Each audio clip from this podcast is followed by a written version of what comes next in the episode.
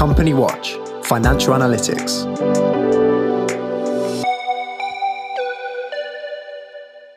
Hello, and welcome to the Company Watch Coronavirus podcast. I'm Joe Kettner, CEO of Company Watch, and I'm joined by Nick Hood, Financial and Commercial Risk Analyst. Welcome, Nick. Good morning, Joe. We're recording today's episode on Friday, the 3rd of July. Um, a couple of things have caught my attention this week. So, first, um, we had Andy Haldane's relatively upbeat speech on Tuesday. Now, Haldane is the chief economist at the Bank of England and the only one of the Monetary Policy Committee to vote against the additional 100 billion of quantitative easing in June he is sticking to this V shape prediction, and that's where the economy has a deep hit, as we saw in the April figures of the 20.4% fall in GDP, which came on the back of the 5.8% fall in March, but then bounces back relatively quickly. But there was a pretty big caveat in what he said, which is that the recovery is really going to be determined by consumer confidence and spending. So any surge in unemployment could derail the recovery quite dramatically. Yeah, and it's, and it's interesting, Joe, that um, uh, Alison Rose, the CEO at NatWest, was on the Today program this morning, um, pouring quite a lot of cold water on that particular forecast. I mean, she wouldn't say that Haldane was wrong, but she was indicating that they were they were planning on an entirely different basis. Yeah, and so. I think that's that is interesting, isn't it? Because I think so. That was the, the, speech then on Tuesday, and this week the second big theme that, that's really caught our attention this week is the awful bleak outlook for jobs. Um, so if we're saying that the, the Bank of England's um, recovery is predicated on this consumer confidence and, and, basically kind of lack of unemployment, actually the, the figures this week are calling that into quite a lot of doubt. So the, the current count, I think, is around 12,000 um, job losses announced this week, with 6,000 in retail alone um, announced on, on Wednesday. And research on The Guardian indicates that, that COVID is responsible for nearly 70,000 job losses, either announced or um, planned over the next few months in the UK. Um, and that's around about 30, 30 large uh, companies. Now, in percentage terms, out of the employed workforce of around 32, 33 million, those 70,000 is about 0.2% um, of the workforce. But I think the thing we've really got to remember is that more than 9 million people are on furlough, and that's a quarter of the workforce. And if there's any doubt that those 9 million jobs won't exist when furlough comes to an end in October, which the government has made very clear that, that furlough will end in October, um, then that starts to look like a huge, a huge problem. Yeah, yes, and actually, interestingly, the, the there's a wonderful um, uh, website called Who's Gone Bust in Retail, which since 2007 has been tracking major retail failures. And they've just come up with their figures for the first six months of 2020. Mm-hmm. And the first six months of 2020 are already worse in terms of the number of stores affected and the number of retail jobs affected than the whole of 2019 and in terms of jobs than 2018. So wow. they reckon that 49,000 retail jobs have been affected in major failures so far this year. And that's and, just failures, isn't it? So that doesn't include any of these job losses from retailers who are continuing to trade. It is just those those from, from failures. Just the failures. I mean, they won't all be lost because some of these shops will will find new owners. Mm-hmm. But I mean, yeah. that just shows the sheer scale of the whole thing. Yeah, and we talked again about um, in, the, in the past that the predominantly affected younger women and the unskilled jobs in this. So it's a, a kind of big social um, issue as well as well here. Yes, it is. Um, and then the final thing that I just wanted to to, to pick up on um, is really important for anybody who's using company information to assess risk. And that's that following the enactment last week of the Corporate Insolvency and Governance Act, Companies House has now unilaterally extended filing periods for all companies whose filing deadlines are between the 27th of June 2020 and the 5th of April 2021. Now, I understand that the motivation behind this is to try to remove red tape, but it really isn't good news for anyone who's extending trade credit or making other lending decisions. Because by allowing this extension, it means that limited companies will now have a full 12 months after their year end to file accounts at Companies House but it's a kind of lack of joined up thinking here because corporation tax payment deadlines haven't changed. So I was looking, I spent a, quite a while looking at the government website on this. And for companies with less than 1.5 million in reportable profits, which is about 90% of companies, according to the last figures I can see, they will still have to pay their corporation tax nine months and one day after their period end. And so surely they will have to have submitted or have prepared accounts um, with their accountants to know what they will pay.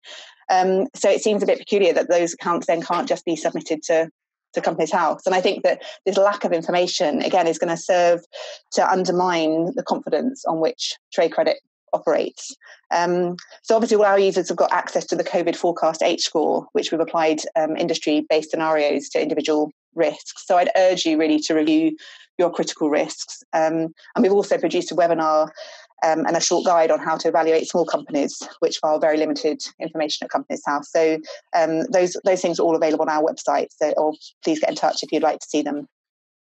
So I think with those three themes circling at a high level, Nick and I thought that it would be useful to reflect on the context of some of the soft signals in risk management um, and use your vast experience, Nick, having been on both sides of of of, um, of the of the of the of the room on this, um, and to discuss the issue of trust. I think in a world where businesses are fighting for for survival. Yes, I mean, I really had two angles on this. Um, the, the the first one is not so much to do with trust as to as to understand the impact that people have on risk as mm-hmm. opposed to the numbers. The numbers are relatively straightforward for all their limitations.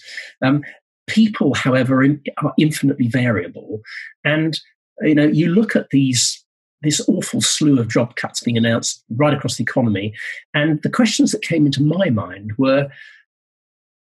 How will a generation of managers, the one we've got now, who've only ever learnt how to grow businesses, adapt quickly enough to the very different skill sets that you need to shrink them. You know, and I can tell you in 20 odd years of uh, as an insolvency practitioner and having been CEO of a couple of listed companies before that, um, uh, uh shrinking businesses is not easy. Growing them is relatively straightforward for all the risks of overtrading, but shrinking them is a, is a different matter. And one of the things that happens as you begin to uh, make a business smaller is there is a real conundrum. It's it's what in HR terms is is referred to sometimes as, as the baby out with the bathwater problem.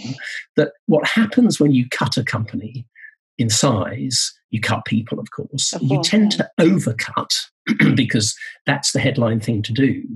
And inevitably, particularly in, in this day and age where you know management even in this pandemic will try to get voluntary cuts as opposed to imposing compulsory redundancies is you tend to lose the good people because yeah. they are the people that can move because they have the skills and so if you're not careful what you end up with is a, a, a, a I hate to use that overused phrase dumbing down but you end up with a with particularly in middle management and and you know you end up with less talented people and you lose those sort of rising stars who look at what's happening to the business they're in and say mm, maybe this is not what i signed up for and if they can move they will they they will i suppose as well that's exacerbated by the fact that all of us have been at home for long periods and have had a chance yeah. to reflect on you know the, the, what's important in in life and i guess that there there will be some talented people who think well actually i could work from home ongoingly and if the, if the businesses aren't prepared to make those other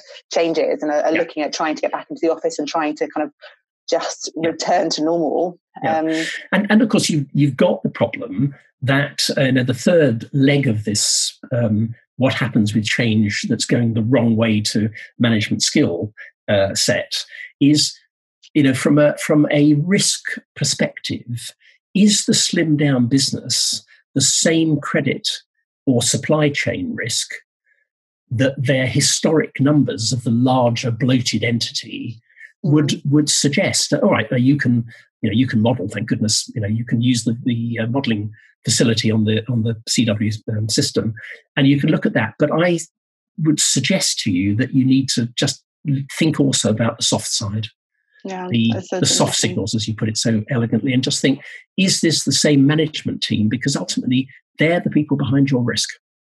And so talking, it comes back to talking to people, isn't it? Yes, it it's always does. surprising how um, you know when when we get asked about you know, the, the, the scores that we've given to a particular business. Um, you just think, well, you actually need to go and talk to your yeah. um, talk to your customer, and it's it's, amazing how much people want to engage actually or yeah. talk to your supplier, and and there is a willingness to to share yeah. in this this this kind of sense of because often relationships are built up over a number of years, and there is much more willingness to share once you've built up that trust over a period.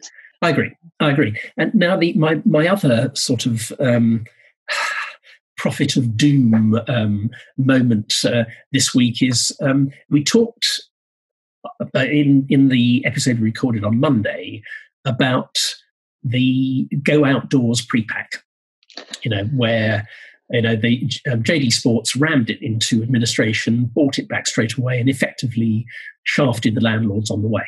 Mm. Okay, so there's been an awful lot of this sort of stuff going on, not involving such overt manipulation of the insolvency system, but nonetheless, it's been going on. You know, we've all been following the landlords and the um, and, and the tenant uh, issue, but it, it, it made me, and, and, I see already there are there are copycat pre pre packs going on. Um, TM Lewin yesterday, right, another one, yeah. another one, and I see what's happening with, for example, the casual dining group, which finally staggered into administration weeks and weeks, if not months, after first filing a notice of intention to appoint an administrator. Um, this is the group that uh, runs Cafe Rouge, uh, Bella Italia, um, Las Iguanas, the, mm-hmm. the yeah. casual mid market dining chains. Now that's gone into administration, and my understanding is that the bidders for the component parts, or what's what will be left of them, are all private equity groups. Mm. Now, I think my view about private equity and their morals um, is well is well known, but it, what it leads me to say to our audience, you know, whether you're uh, it's a supply chain issue or it's a credit risk, is who can you trust in business in these troubled times? Who can you trust? Because, of course, what you will find is that in difficult times, you know, people are very pressurized. It really is every person for themselves. And, you know, business people are there to protect um, their stakeholders' interests, their shareholders, their own positions, of course, and they and they they will behave badly in some cases. Um, there are all sorts of issues about where this le- leads us down the track in a year or two years' time when people yeah. remember how people behave. That's maybe for another. That's another, another episode, yeah. Another time, but um, uh, you know, and another example of this is is the um, there's a pub chain of some 700 um, uh, pubs, which is ultimately owned by an extremely wealthy billionaire pair of brothers, um, where they have been harassing the landlords of pubs that have been shut for months to pay rent. You know, and, and and only started to behave better once it once it made um, the uh, BBC Six O'clock News. That's very interesting. so it's hard, isn't it? Because I think, as we were saying about the, the those kind of individual relationships you have between your customer and your supplier, it is about trust and about good faith. And I think it's almost a kind of spiral to the bottom in a way. Once once people see how companies can can use a system in a legal but perhaps not really very ethical way then you know in pressure times you look at those examples and think well that's okay yeah. and, and and you can spiral down into that that race to the bottom you see you see my view know is that um, right now what's getting the headlines is you know the big headline out of the go outdoors pre-pack was you know the the um, jd sports said well it's it was to force the landlord's hands um, in, in, order for us to get a better a better deal so all the publicity is it's the old landlord, it's the it's the big bad landlord thing. But you know, I've done pre-packs, I've done lots of them when I was an insolvency practitioner. It isn't just landlords that get hurt. It there will be other creditors, other stakeholders who get damaged, mm. and their only protection in that sort of manipulation is if they happen to be lucky enough to be a ransom supplier or so they need provider. them to carry on. The, need, the need them to, to, carry on, and then and then they will they will get paid. Yeah. They will, but um, you know, even then, I'll bet you if they get paid, they'll be asked to lower their prices because that's what new uh, new exploitative owners post mm. pre-packs do. They just shake the tree and see see exactly what what value can they can get out of it. That's what they're in it, in it for. And I guess just to sort of pull it all together, um, let's go back to the private equity point. Um, and and I, I, always remember that was it um, uh, was it somebody from the from the Fed many years ago who said, um, you know, when the tide goes out um, in, in, in, a recession, you find out who's who's swimming with no trunks on. Um, I think very associated to what Warren Buffett and various other. I, it probably was Warren. It probably was Warren. it probably was Warren Buffett. yeah. But I would actually say that what we're seeing now is as as as the as the tide goes out and as the pool shrinks, the water level drops, you're you're going to see the sharks, the commercial sharks that are swimming in the pool, and you need as a as as a as a risk taker at the other end of a relationship with companies in this situation you need to be aware of who you're going to um, where your risk is going where your ultimate mm. risk is going and it's the old thing of um, you know what i said to people on a number of occasions the problem with something like private equity taking a bigger and bigger chunk of certain industries troubled industries is when they take over your risk disappears offshore. I know I'm biased about it. Mm. You know, there's no visibility, and you know we all know that you know, if you it's no good looking at the risk of an opco in the UK if it's owned ultimately in the Cayman Islands because you can see the the debt in the form of group balances that disappear offshore, but what you don't know is what's lurking offshore, and it might be good news because there might be all sorts of value offshore, but it might not. It might be much mm. worse than you think you think it is. How can you see? And also, so, I think that's that point about you know thinking about the behaviour and motivations um, for this type of investment. And there, you know, there's nothing there's nothing wrong, but I think it's very clear that private equity is not an emotional investment. It is about return, and therefore yeah. any any um, offloading of companies that aren't performing is done on a very unemotional basis, which is perhaps not necessarily, you know, in the UK, we'd perhaps expect group companies to to help support and um, and kind of pull through together, and that isn't really the the way these, these companies operate. I, I, agree. So, I mean, I think I think my final message is just be very aware of who is responsible for honouring the obligations that are your risk. Mm. Well, thank you, um, Nick. That was really always interesting to um, to hear your your your take on this and many years' experience. And I think, I suppose, just to wrap up, I, I, I, my feeling this week is that that, cliche of being in uncertain times is very apt, and you know it'll be something we've said since March, and we'll carry on saying till the end of the year. But I feel like we're almost at this very delicately balanced point at the moment, where both the pessimists and optimists can claim that the data backs up their their view of what's going to happen.